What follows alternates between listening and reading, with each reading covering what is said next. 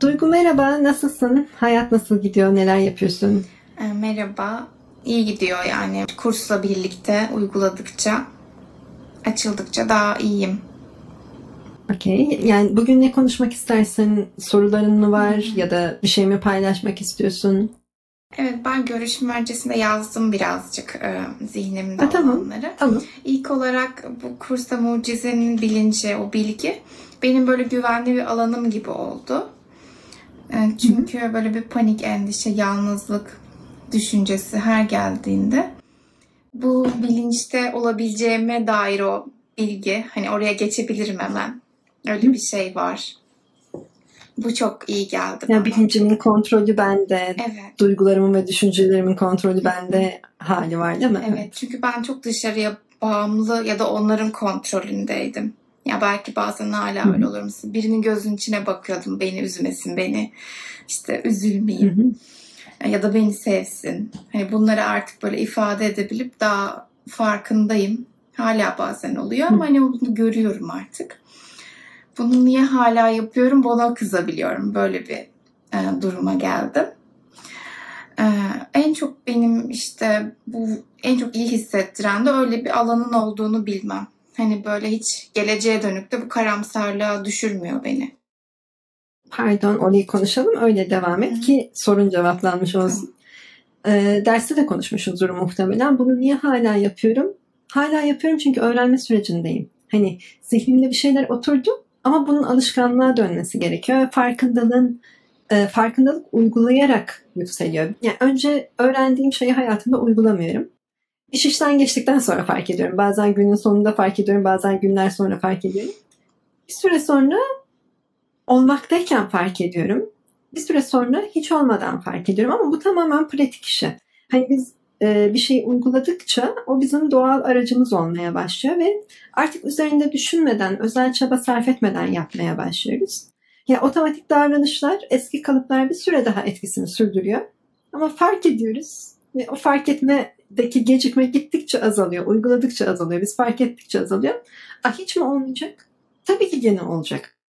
Ee, Bir anda çok e, çok derindeki bir yerden tetiklenirsin ve o henüz farkındalığına hemen ulaşmayabilir. Yani o tetikleyicinin geldiği seviye de bizim ne kadar erken fark edeceğimizin bir parametresi. Bazen çok erken fark ediyoruz daha ufak tefek şeylerde. Ama çok tetiklendiğimiz konularda e, alışkın olduğumuz kalıplara dönmek doğal bir tepki. Çünkü o kalıpların bizi koruduğuna inandık hayatımız boyunca. O kalıpların işe yaradığına inandık. Ve duygusal olarak tetiklendiğimiz anda farkındalık hemen devreye girmeyebilir bir süre daha. Ama sonradan fark ediyorsun. Sonradan fark etmenin de öğrenmeye katkısı var. Hiç işe yaramıyor değil, kesinlikle işe yarıyor. Yapıp sonradan kendini izleyebilmek de çok yol kat ettiğinin zaten göstergesi. Hiç yapmamak değil buradaki ölçek. O yüzden onu dönüp tekrar kendine kızmak için bir şeye çevirme lütfen. Yani kendine kızacak bir şey yok. Ne kadar ilerlediğine bak. Ne kadar hiç fark etmediğin şeyleri görebilir hale geldiğine bak. Amacımız ne kimseyi suçlamak ne kendimizi suçlamak. Sadece fark etmek, görmek, görebilir hale gelmek, anlayabilir hale gelmek. Başka bir şey yok. Mükemmel olma kaygımız yok. Biz insanız ve yaşıyoruz. Doğru yok, yanlış yok dediğimizde bizim yaptıklarımızın ve uyguladıklarımızın da doğrusunu, yanlışını o kadar sorgulamıyoruz. Çünkü sorguladığımız anda arkasında bir amaç var. Yani bir yerde hata var demek için sorguluyorum. Önceden dışarıda hata var diyordum. Şimdi kendimde hata var diyorum ama hata var demem değişmedi. Olan şeyin mükemmelliğini görene kadar, görmeye başlayana kadar bu biraz daha devam edecek. Belki bazı yerlerde görmek daha kolay. Bazı alanlar, hayatımızın bazı alanları bizi biraz daha zorluyor. Ama bu olacak. Yani oluyor, o yoldasın. Evet Ben böldüm, sen devam et. ya çok iyi oldu. Ben de yani suç kendimi çok suçladığımı fark ettim. Daha öncesinde bu kadar farkında değildim. Dışarıyı yargılıyorum ama bir yandan kendimi de çok suçluyorum. Kendime olan toleransım arttıkça sanki dışarıya da toleransım artıyor. E, hatalarla ilgili. E, Ama o güvenli alanı bilmek Böyle kesin kesinlik diye hep kursta da konuştuğumuz. Hep o tarafa böyle çekiyor beni. Yani bir şekilde yine bazen kursu az yaptığımı fark ediyorum. Ve geri o dönmem de kolaylaşıyor hatırladıkça. Yani şeyin dengesini kurmayı öğreniyoruz. Farkındalık tek başına ortaya çıktığında o suçlama ya da suç görme döngüsü ortadan kalkmıyor. Üç bacağı var bilinçte yükselmenin. Üç bacağı aynı anda geliştirirsek hem kendimize karşı daha nötr bakıyoruz hem hayatımızdaki insanlara tüm ilişkilerimize nötr bakıyoruz. Birincisi şefkat, ikincisi farkındalık, üçüncüsü bilgelik. Tek başına farkındalığı yükselttim ama şefkat geride kaldıysa bu sefer gördüğüm şeyden dolayı dönüp kendime saldırıyorum ya da başkasına saldırıyorum. Fark etmek, görmek, anlamak güzel. Şefkatle birlikte ve bilgelikle birlikte olmakta olan durumun da bir şekilde bir şeye hizmet ettiğini görebilmek o bilinç seviyesinin yükselmesi demek. Bilgelik dediğimiz şey zaten bu noktada yaşamak.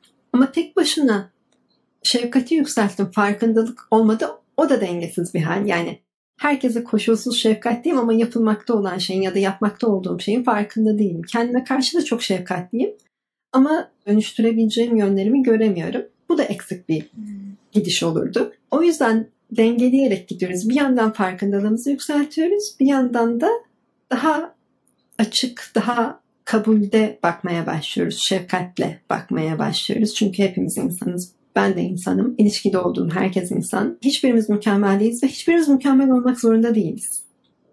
Hiçbirimiz birbirimize benzemek zorunda değiliz. Ama hepimiz birbirimizden farklı olarak birlikte uyum içinde yaşayabiliriz. Mutlu olabiliriz ya da açık bir iletişim sürdürebiliriz. Olduğumuzdan farklı olmamız gerektiğini düşündüğümüz noktada sıkışmaya başlıyoruz. Hani şu anda olmam gereken halde değilim. Daha farklı olmam gerek. Bunun adı bilinç yolculuğu olsa da aynı şeyi yapıyoruz. Başka bir yolculuk olsa da aynı şeyi yapıyoruz. Ne bileyim e, hayatta olmam gereken yerde değilim. Fiziksel olarak görünmem gerektiği gibi değilim. Ya da işimde olmam gereken noktada değilim. Zihin çalışmaları yapıyorum. Bilinç seviyemde olmam gereken noktada değilim. Hiçbirinin birbirinden farkı yok. Hepsi olduğum hali kabul etmemek ve başka bir halde olursam daha iyi olacağıma inanmak demek. Evet hayatta ilerliyoruz. Evet hayatta ilerleyeceğiz, gelişeceğiz, büyüyeceğiz. Ama o şu anda olduğumuz durumun yanlış olduğu, eksik olduğu anlamına gelmiyor bu. Şu anda tam da olmam gereken haldeyim.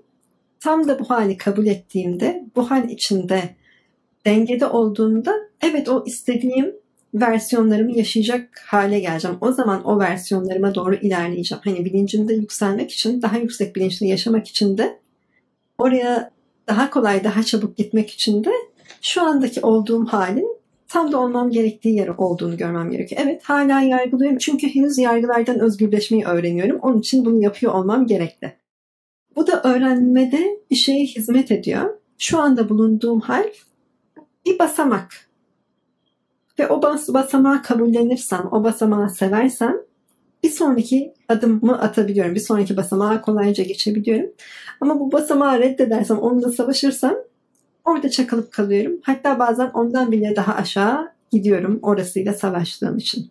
Evet ben bunu deneyimliyorum. Yani direnç gösterdiğini görüyorum. Mesela ben çok konuşan bir insan değilim bazen böyle bir ortam tutuyorum. Bu kadar sessiz olma konuş biraz. Hani o anki o halimi bir böyle beğenmemezdik. Kendi içimde ama. Sonra sessizliğin faydalarını yazdım hatta böyle bir. Evet birçok faydasını gördüm. Belki orada egomdan konuşacağım. Başka bir şey olacak.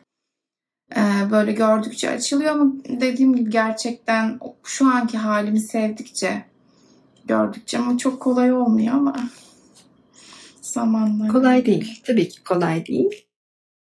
Ama tersi de kolay değil. Yani kendimizi yargıladığımız hal kolay değil. Hiç farkında olmadan yaşadığımız döngü yine kolay değil. Sonuçta büyümek ve gelişmek kolay bir süreç değil ama doğamızda olan bir şey. İçimizde bir parça sürekli ilerlemek istiyor. Bilinçle yükselmek de bu dürtülerden biri. Çünkü ne yaparsak yapalım hayatımızın diğer alanlarında ilerlemiş olsak da bu alanda ilerlemediysek bir tatminsizlik, bir dengesizlik oluşmaya başlıyor. Çünkü bu soru o zaman ortaya çıkıyor. Hayatta istediğim her şey oldu ama ben hala tatmin olmuş hissetmiyorum. Hala dengede hissetmiyorum. Hala mutlu hissetmiyorum. O zaman başka bir şey var deyip o noktaya gelen çok insan var. Ya da hayatın tüm alanlarında sorun yaşayıp çıkış noktası bulamayıp bu soruyu soran var. Ya da hayatının belli bir alanında çok zorluk yaşayıp bu soruyu soran var ama hepimiz dönüp dolaşıp bu noktaya geliyoruz. Ve evet o yüzden bana sorarsan hayati bir şey bilinçte yükselmek. Hani gerekli mi? Değil. Hepimiz hayatımızın her sürecini farklı bilinç seviyelerinde yaşıyoruz. Ama bir noktaya geldiysek olgunluk ve yaşam anlamında bir sonraki aşamaya gitmek için içeriden bir şey bizi itmeye başlıyor ve o zaman zaten bu ihtiyacı görmeye başlıyoruz. Ve o noktada o olmasa da eksikliğini hissediyoruz. Hani zor. Hani büyüme süreci dediğimiz şey e, bir çiçek büyürken bile stres hormonları salgılıyor. Zaten stres hormonu varsa çiçek açıyor. Zorlanarak ilerliyoruz. Zorluk da yine bizim verdiğimiz bir anlam. Yani aslında sadece deneyim, içinden geçtiğimiz bir deneyim. Kolay diyerek, zor diyerek biz bir seçim yapıyoruz yine. Sadece deneyim. Olmakta olan şey, içinden geçtiğim şey. Ve eğer bu benim hayatımda seçtiğim bir şey olmasaydı, bir şekilde ihtiyacım olmasaydı zaten hiç yapmazdım. Yani bunun için motivasyonun ne? Birisi sana bunu yap demiyor. Evet, evet. Kimse için yapmıyorsun. Sadece kendin için yapıyorsun. Çünkü bu gerçekten özümüzün bizi dürtmesi diyeceğim. Yani içeriden bir şey dürtüyor. Evet, kesin. Ve fark ediyorsun. Ve onun için yapıyorsun. Yani kolay değil e, ve kolay olması da gerekmiyor. Yani bilinçte ilerlediğimizde de, yükseldiğimizde de hayattaki tüm dersler, sınavlar bitmiyor. Her zaman yenisi geliyor. O yüzden bulunduğumuz her noktanın eşit derecede faydası ve zararı var. Ve bulunduğumuz noktadan hep bir adım sonrası mükemmel olan yermiş gibi geliyor ama o noktanın da faydası ve zararı var. Yani şu anda bulunduğum bilinç seviyesi olduğum noktada değilim. Hala yargılamaya devam ediyorum, suçluyorum, savunuyorum. Bunu aştığımda her şey mükemmel olacak. Hayır yine olmayacak, onun da faydası ve zararı var. Orada da başka şeyler deneyimleyeceksin, başka şeyler yaşayacaksın. O yüzden bulunduğumuz hali reddetmek ve başka bir yere süreç bizi oraya götürmeden, yani doğal bir şekilde oraya ilerlemeden gitmek için direnmek, daha doğrusu orada olmadığımız için dönüp kendimizi suçlamak tamamen gereksiz bir şey. Ve oraya gittiğimde de o noktaya gittiğimde de yine aynı şeyi hissedeceğim. Bu sefer onun zararlarını görüp aa bunlar olmuyor demeye başlayacağım. Bu bir yolculuk. Bazen hiç ilerlemiyoruz gibi gelecek. Bazen bir çıkıyoruz bir iniyoruz gibi gelecek. Bazen çok rahat ilerleyecek. Bazen çok zor ilerleyecek. Hani hiçbir zaman da aynı gitmeyecek. Evet. Öyle bir beklentimiz var zihinsel olarak böyle her şey dümdüz gidecek, her şey toz pembe olacak. Oluyor. Bazen çok güzel huzurlu oluyorum bir gün. Böyle işte de herkese o sevgiyle görüyorum. Çok sevesim de geliyor. Zaten sevgiyi de paylaşıyorum. Bir otobüse biniyorum. Oradaki kişilerle sevgiyi, huzuru paylaşıyorum dediğimde hem böyle o o kaynak hmm, nasıl diyeyim kanal olma gibi onu hissediyorum ve o daha çok beni tutuyor bu alanda. Daha çok da sevginin genişlediğini hissediyorum. Bir de sessizlikle ilgili şunu fark etmiştim. Mesela böyle bilinçle ilgili bir konuşma geçti. Ben hiç susmuyorum. Hep anlattıklarımı böyle insanlara devamlı anlatıyorum. Hiç de böyle sessiz, o konuda sessiz değilim. Yani ifade ettiğim şey o konu olunca ailem de öyle hiç duygu susmadan anlatıyorsun diyorlar. Onu fark. Aslında sessizim zannediyorum kendim. O zannettiklerimi fark ettiğimde de açılım oluyor. Yani nefes çalışmaları yaptığımda da onu fark ettim. Yani zannettiğim çok şey var kendimle de alakalı. Ya evet bir de şey var işte dış dünyanın kriterlerine çok sahipleniyoruz. Nasıl yaşanmalı işte çok konuşulmalı. Niye çok konuşulmalı? Herkes aynı şeyi yapmak zorunda değil ki. Hepimiz farklıyız. Hepimizin ihtiyaçları farklı. Öncelikleri farklı, ilgi alanları farklı. Zaman harcamayı sevdiği şeyler farklı. O yüzden davranışları farklı. Biz olmadığımız bir şey gibi davranmaya çalıştığımızda zaten bocalamaya başlıyoruz. İşte kendimizi dönüp belki yargılamamız da bu inançtan. Hani ben beklentilere uygun davranmıyorum ve kimse o davranmıyor bu arada. Ortada bir kalıp var. Hmm. Herkes o kalıba uymaya çalışıyor. Yani kimse birebir o kalıpla örtüşmüyor ama herkes o kalıba uymak için taviz veriyor. Kendisini değiştiriyor, benzetiyor. Hani e, kendimize bir kimlik yaratıyoruz okey zihnimizde. Ama o kimliği de kendi istediğimiz şekilde şekillendirmiyoruz. Hangisi doğru yani nasıl diyeyim toplumun genel beklentilerine göre şekillendiriyoruz. Ve bu her topluma göre değişiyor. Hani bazı toplumlarda sessizlik örneğinden konuştuğumuz için söylerim. Sessiz olmak takdir ediliyor. Bazı toplumlarda konuşkan olmak takdir ediliyor. Bazı toplumlarda tamamen farklı bir dengesi var ya da başka kuralları var. Biz neredeysek, nerede yaşıyorsak ona uygun bir kimlik yaratıyoruz, yaratmaya çalışıyoruz ve zaten huzursuzluğun temel kaynağı o yarattığımız kimlikle gerçek benliğimizin arasındaki boşluk. Onlar birbirinden ne kadar uzaklaşıyorsa biz kendimizi o kadar dengesiz hissetmeye başlıyoruz. O kadar mutsuz ya da tatminsiz hissetmeye başlıyoruz. Çünkü o kalıba uygun davranmak için ben kendi ihtiyaçlarımı, kendi isteklerimi reddediyorum. Kendi değerlerimi yaşamamayı seçiyorum. Başkasının değerlerini yaşamayı seçiyorum. Onların beklentilerini yerine getirmeyi düşünüyorum. Bu yani yaşadığım toplumun kuralları olabilir. İçinde büyüdüğüm ailenin kuralları olabilir. Arkadaşlarımdan gördüklerim, öğrendiklerim olabilir. Ne bileyim bir ilişki içindeysem karşımdaki insanın beklentileri, değerleri olabilir. Onun önemsediği şeyleri öncelikli yapmaya çalışıyorumdur. Kendi önemsediğim şeyleri es geçiyorumdur. Ve bunun arkasında işte hep bir beklenti var. Buna fedakarlık diyoruz ya. Ben kendi önceliklerimi feda ediyorum ve bunun karşılığında aslında bir şey bekliyorum. Ya daha çok sevgi bekliyorum, ya daha çok kabul edilmeyi bekliyorum, onaylanmayı bekliyorum, ait olmayı bekliyorum her şeyin ötesinde. Ama kendimi değiştirerek bunu sağladığımda o beni yine tatmin etmiyor. Evet kabul görüyorum, onay görüyorum, seviliyorum ama ben artık kendimi o halde sevmiyorum ki. Yani benim kendimi sevmem demek, kendi değerlerime öncelik vermem demek. Kendi değerlerimi ifade edecek bir hayat yaşamam demek. Ve onu feda etmemem demek başka bir şey için. Kendimize karşı sevgisiz ve şefkatsiz olduğumuz zaman bu sefer dışarıdan gelen sevgi de bize yetmez oluyor. Hep daha fazlasına ihtiyaç duyuyoruz.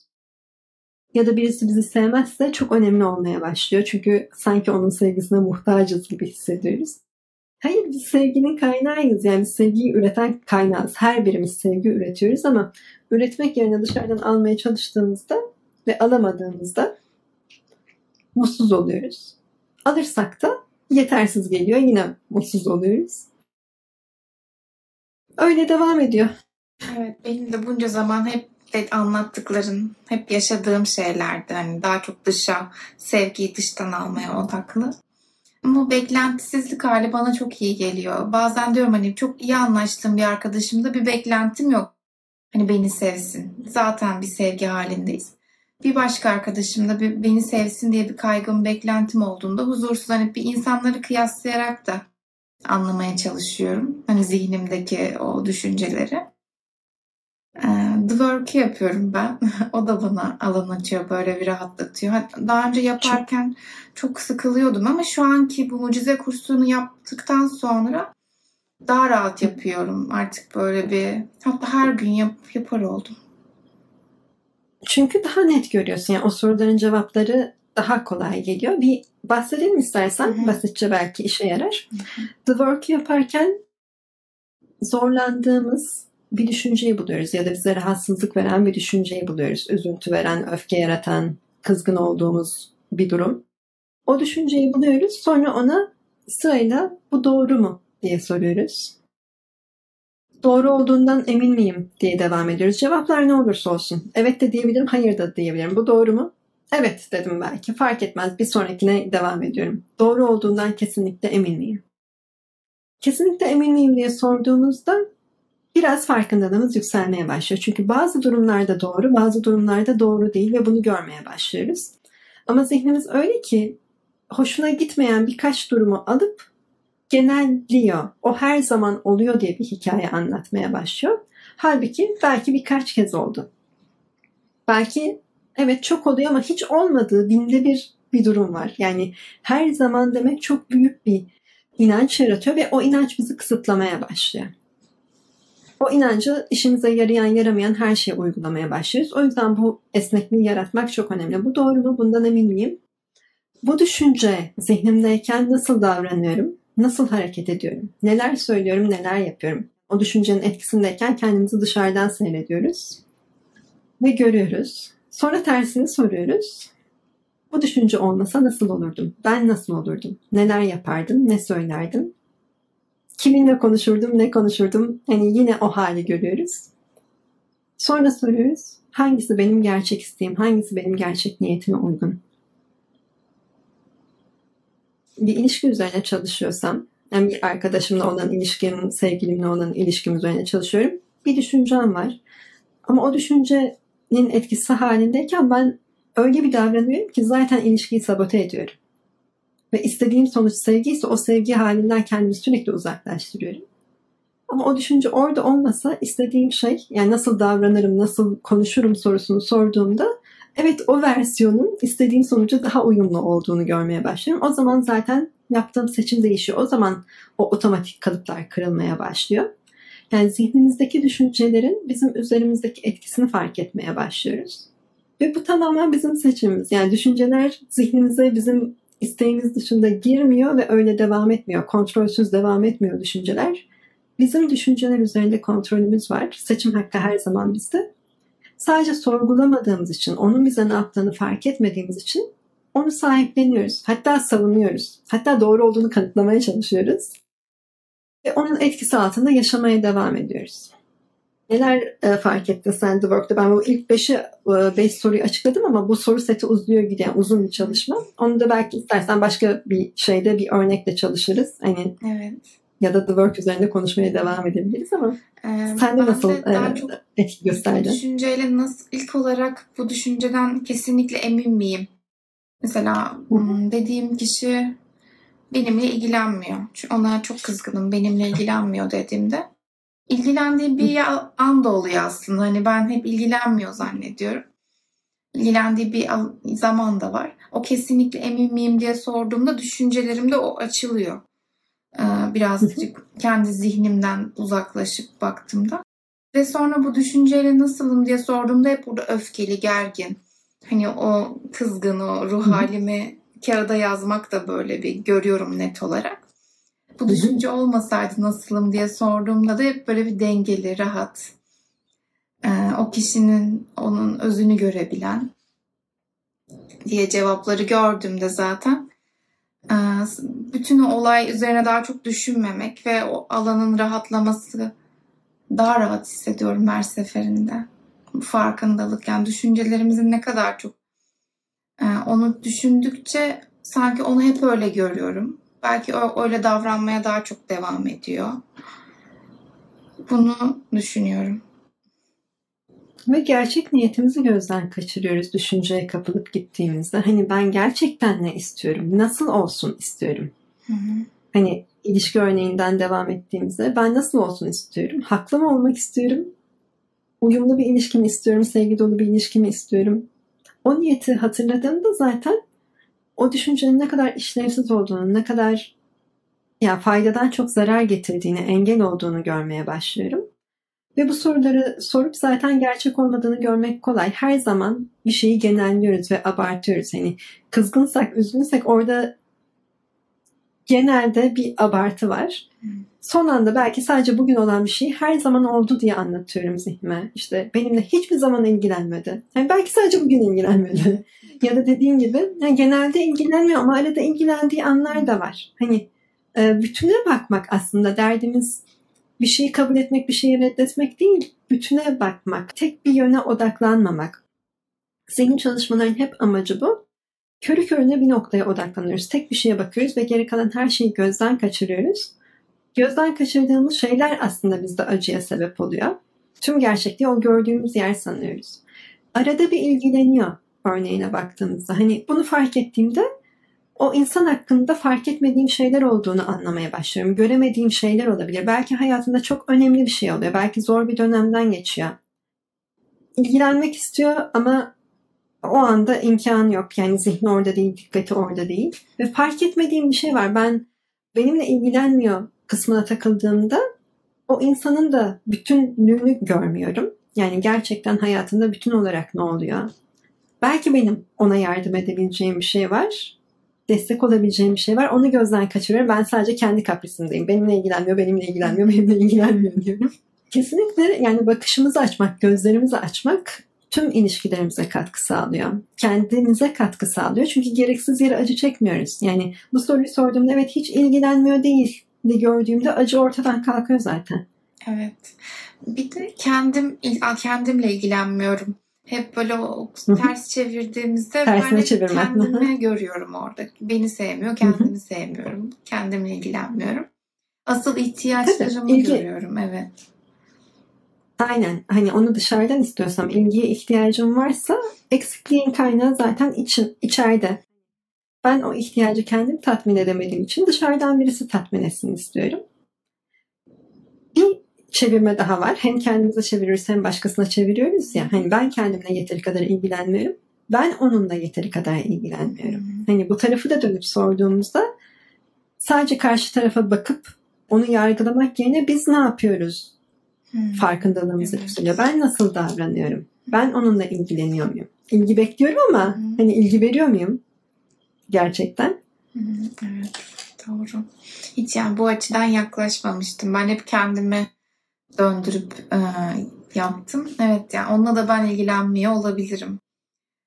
O ikinci- de. Hı. çevirmenin ikinci adımı. Hani Hı. önce kendine çevir sonra cümleyi tümden terse çevir. hı. Bunların herhangi biri doğru mu diye bakıyoruz. Yani bunlardan biri doğru olabilir, ikisi de doğru olabilir. Hı. Ya da benim ilgilenmekle ilgili çok ciddi anlamlarım vardır. Hı. Ben birisiyle ilgilenmek için çok çaba sarf ediyorumdur. Gerçekten ilgilenmediğim halde ilgileniyor gibi yapıyorumdur. Ve bu beni çok zorladığı için başkası yapmadığında rahatsızlık duyuyorumdur. Her boyuttan bakıyoruz. Ben kendimle ilgileniyor muyum? Ben onunla ilgileniyor muyum? hı. Evet de olabilir. O zaman ilgilenmek benim için niye bu kadar önemli? Evet. Niye bu kadar beni zorlayan bir sınav? İlgiyi almak ya da vermek niye benim için bir ilişkide bu kadar temel faktör olmadığı zaman ya da olduğu zaman bunu büyütüyorum?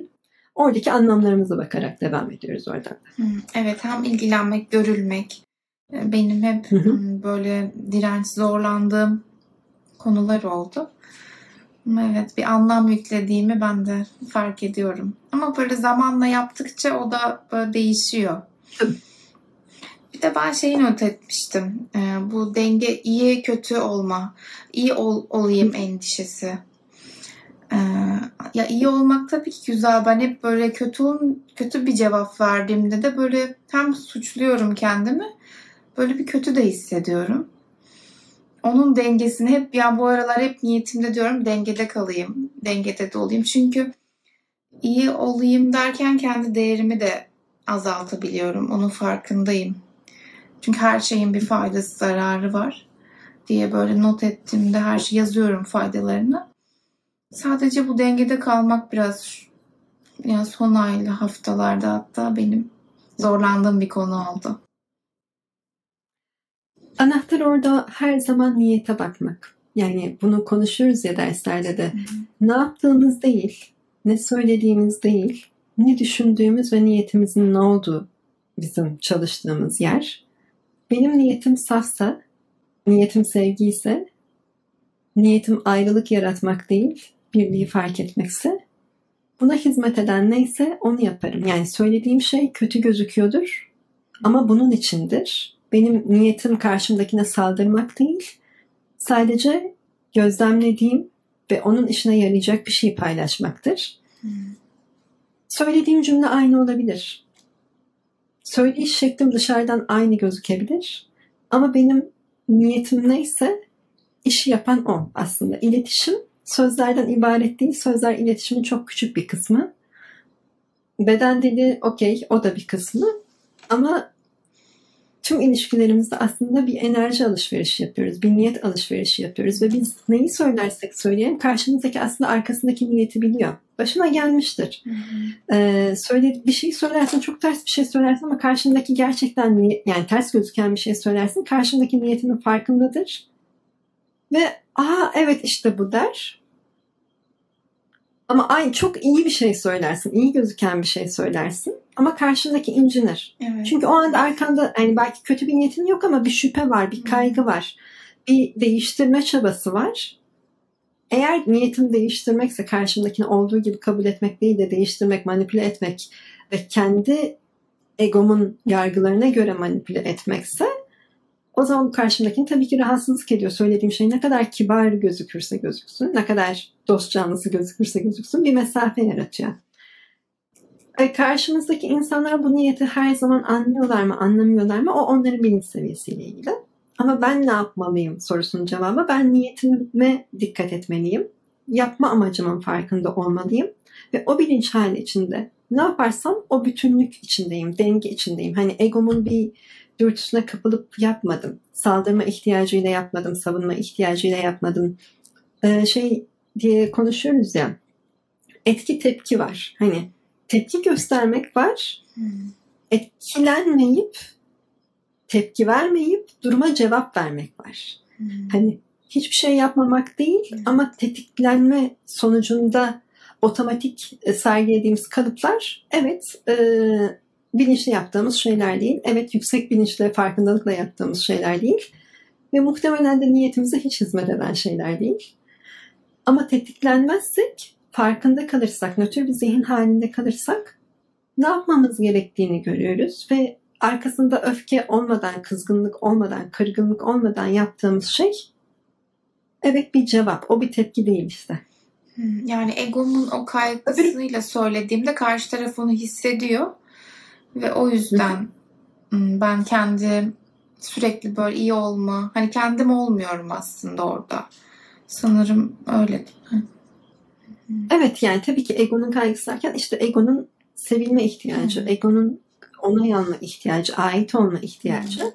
Ben söylemek istediğim şeyi karşımdaki sevmeyecek diye söylemediğim zaman ya da ne bileyim bir sınır çizmem gerek kendimle ilgili. Bir şeye ihtiyacım var, zamana ihtiyacım var, alana ihtiyacım var. Bir sınır çizmem gerek. Karşımdaki bundan hoşlanmayacak diye çizmediğimde dengem bozuluyor.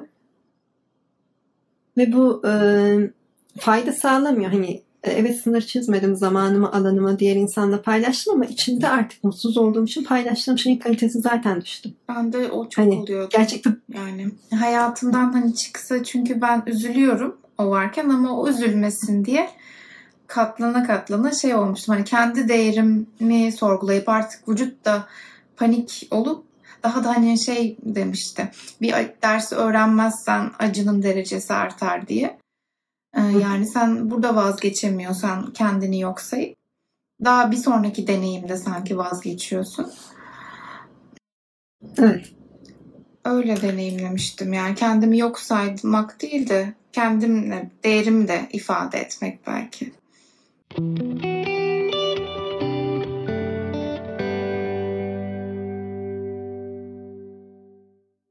Merhaba tekrar. Nerede Merhaba. kalmıştık?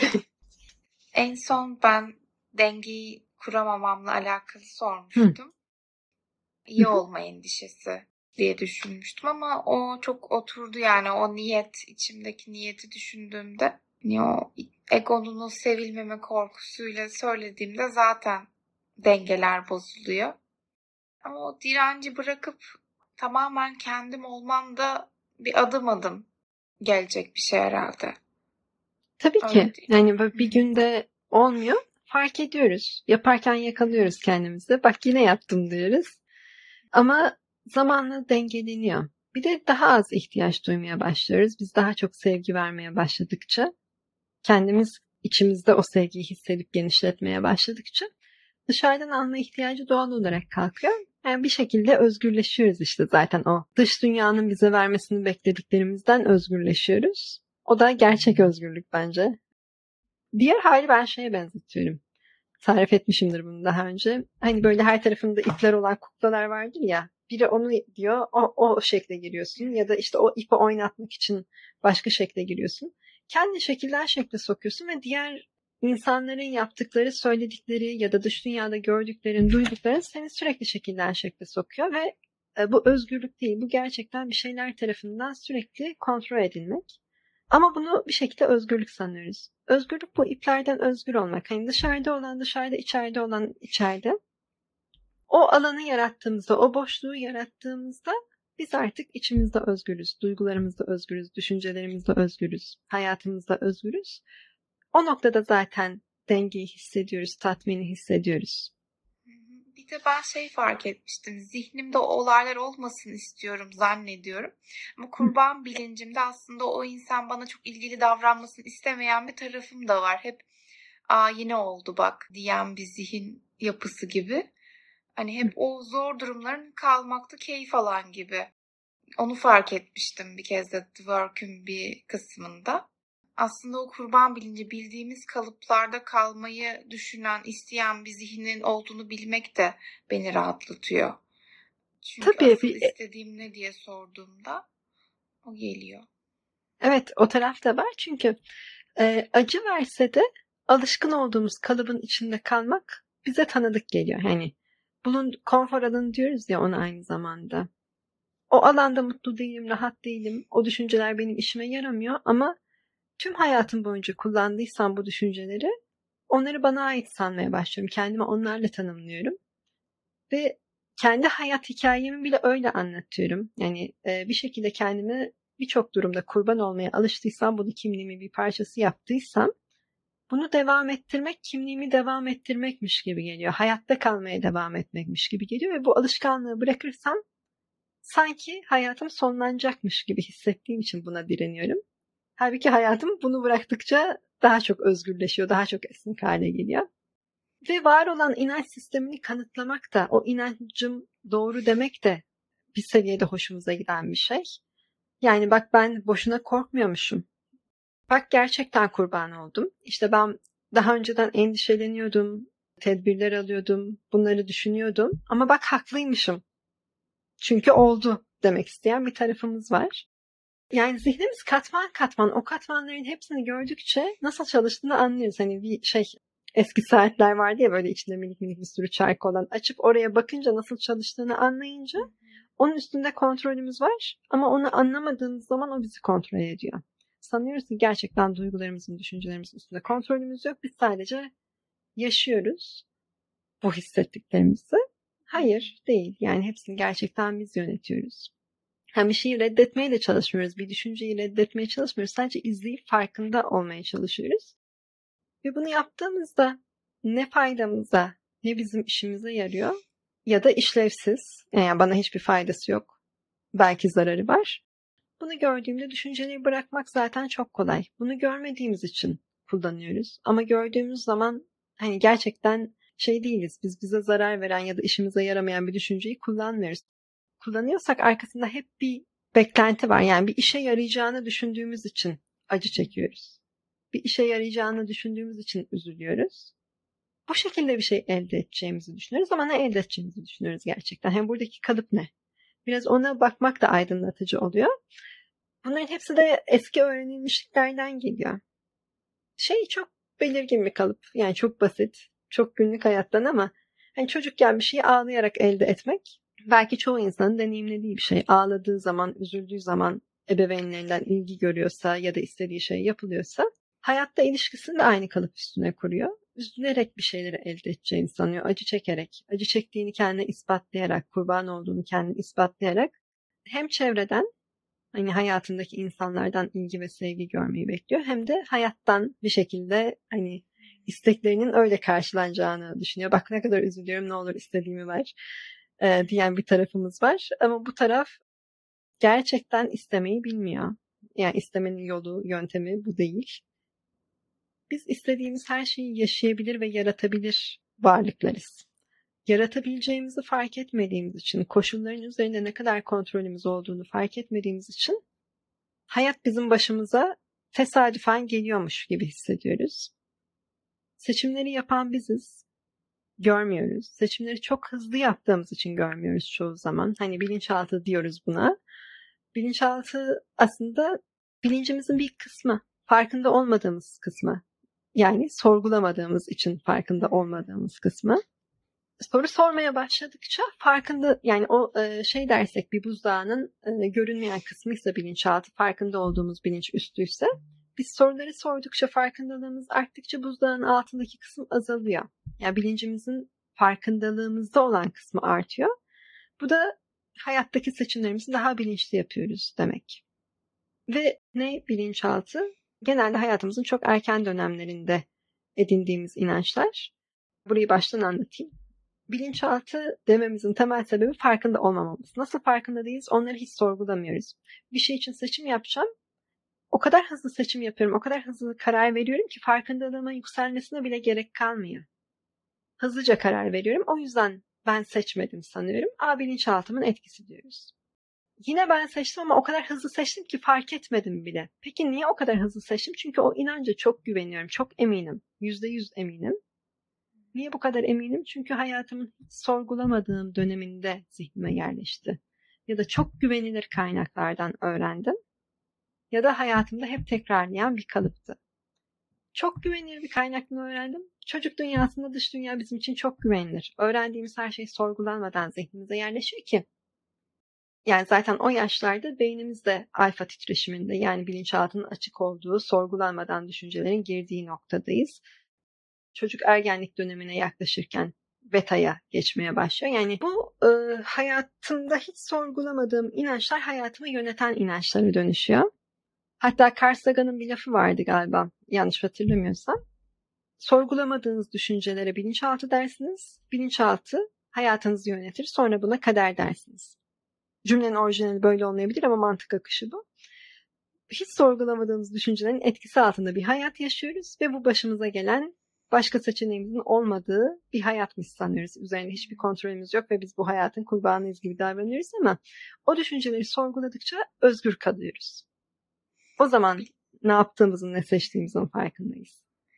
Ben de şey olarak hatırladım. Bilinç altındaki düşünceler bilince çıkana kadar e, ona kadar diyoruz. Ha, gibi olabilir Öyle evet. okumuştum sosyal Hı-hı. medyada. O Hı-hı. hoşuma gitmişti o söz. Gerçekten hani böyle sürekli tekrarlayan o kalıplar, inançlar. Hı-hı. Hani bir de nörolojik olarak da sürekli tekrar ettikçe o çok sağlam bir bağlantı oluyor. Diğer türlü Hı-hı. başka bağlantılar kurdukça da zamanla zaten onu yapmıyor oluyoruz. Ben hani kendimi Aynen.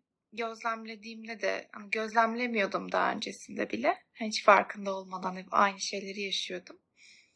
Şimdi gözlemlemem dediğin gibi bir adım oluyor. O bilinçaltının bilince çıkmasıyla. Kesinlikle.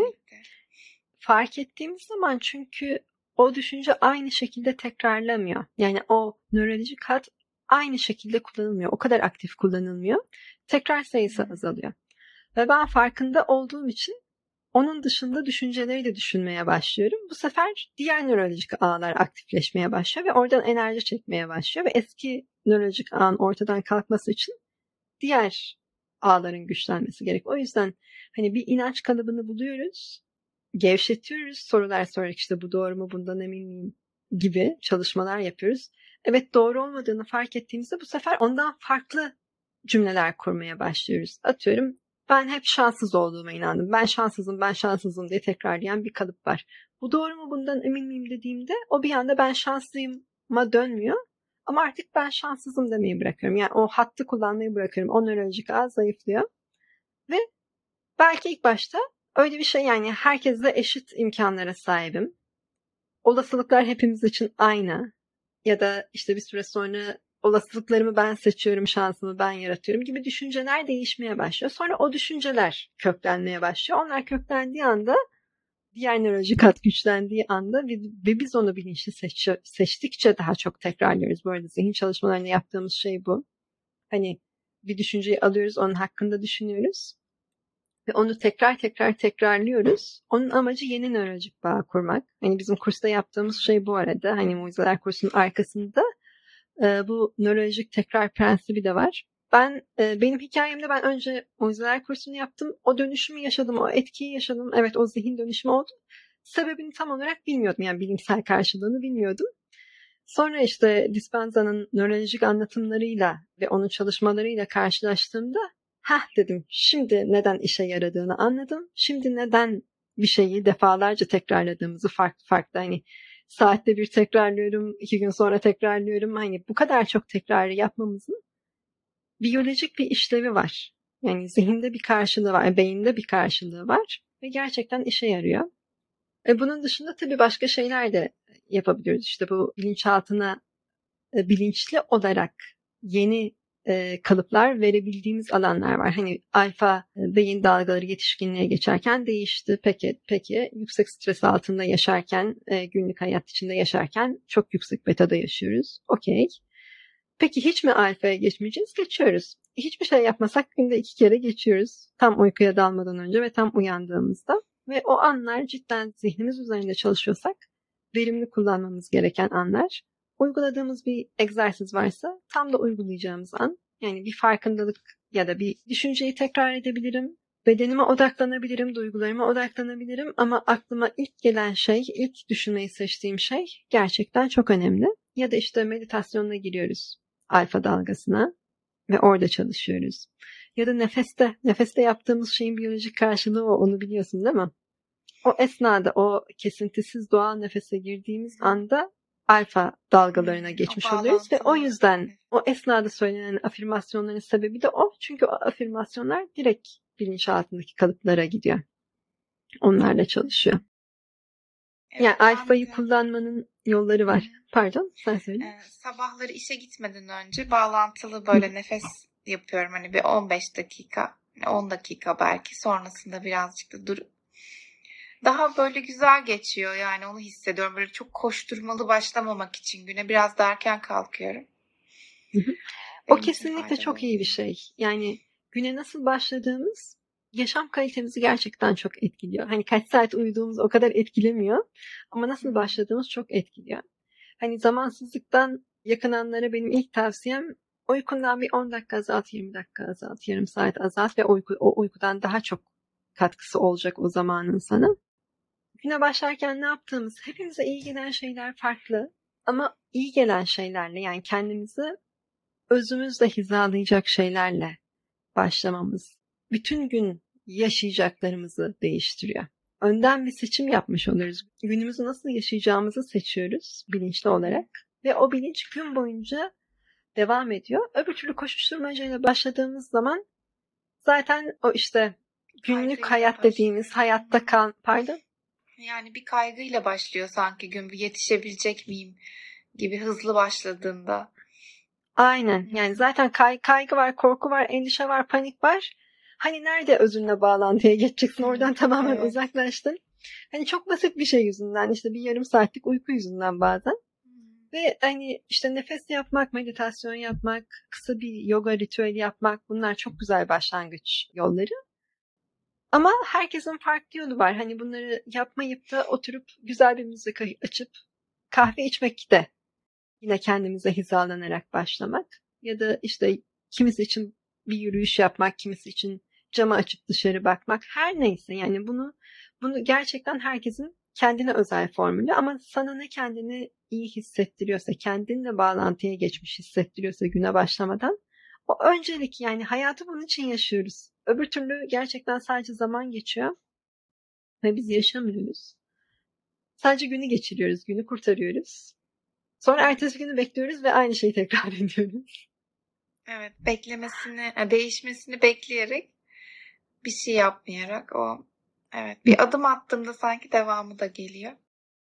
Hiçbir şey değişmiyor gibi gözükse de biz o seçimi yaparak başladığımızda gün içinde yaşadığımız her şeyin kalitesi değişiyor. Belki evet aynı işe gidiyoruz, aynı insanları görüyoruz, aynı evdeyiz ama yaşama şeklimiz değişiyor. Mutluluk seviyemiz değişiyor, bilinç seviyemiz değişiyor, insan ilişkilerimiz değişiyor. Çok basit bir seçim ve biz her an seçim yapıyoruz, hiç farkında değiliz. Evet, Seçme hakkımız insan- olduğunu fark etmiyoruz bazen de. Evet, o insana bakışım değişiyor. Hani o küçük bir egzersizle de olsa. Süper. Zihnimde düşündükçe bir şeyler açılıyor. Bir de şey konuşmuştuk ya bir bilinçten dinleyince bir konuyu. Mesela arkadaşlarımı da deniyorum. O konunun böyle bir rahatladığını görüyorum. Farklı bir bilinçten onları dinlediğimde. Ya da hani aramız bozuksa onun açıldığını, iyileştiğini. böyle konuşmak da zorlandığım şeyleri böyle ifade ettiğimde daha iyi hissettim ben de. Çok teşekkür ederim. Rica ederim çünkü sen konuşurken cevapları kendi zihnin veriyor. Ya benim vermeme gerek yok. Zihnimiz zaten tüm cevapları biliyor. Biz soruyu sormuyoruz. Daha konuşurken bile fark ediyorsun. Anlatırken kendin fark ediyorsun. Zaten e, o yüzden bunları paylaşmanın ve konuşmanın bir işlevi var. Yani konuşmuş olmak için konuşmuyoruz. Gerçekten Evet, bir evet. işlevi var. Ve işte e, öğrenmenin aşamalarından biri de o ya biz konuşurken o zihinde aktive olan alanlar değişiyor. Farkındalığımız değişiyor. Bağlantılar devreye giriyor ve e, vizyon genişlemeye başlıyor. O yüzden devam. Evet. Çok bilinç, zihin hep böyle beni çok çok böyle ilham veriyor. Hep böyle hep hayallerimi yazdığımda nefes koçu olmak. Zihinle ilgili böyle bir uzman olmak. Hep bu, bu yöne ilerlemek niyetim oluyor. Bakalım Süper. inşallah. İstediğin yani olmayacak bir şey değil. İstediğin her şey olacak ve bu çok yani gayet zaten içindesin. Zaten yoldasın. Zaten oluyorsun. Olmak değil. Hani oluyorsun zaten şu anda. evet. Evet, çok şükür. Okey o zaman galiba başka bir şey kalmadı gibi hissettim duruşundan şimdilik. evet. Tamam o zaman sonra yine konuşuruz. Görüşmek üzere. Çok, Çok teşekkürler. teşekkür ederim. Çok teşekkür- Görüşmek üzere. Görüşürüz. Hoşçakal. İyi günler.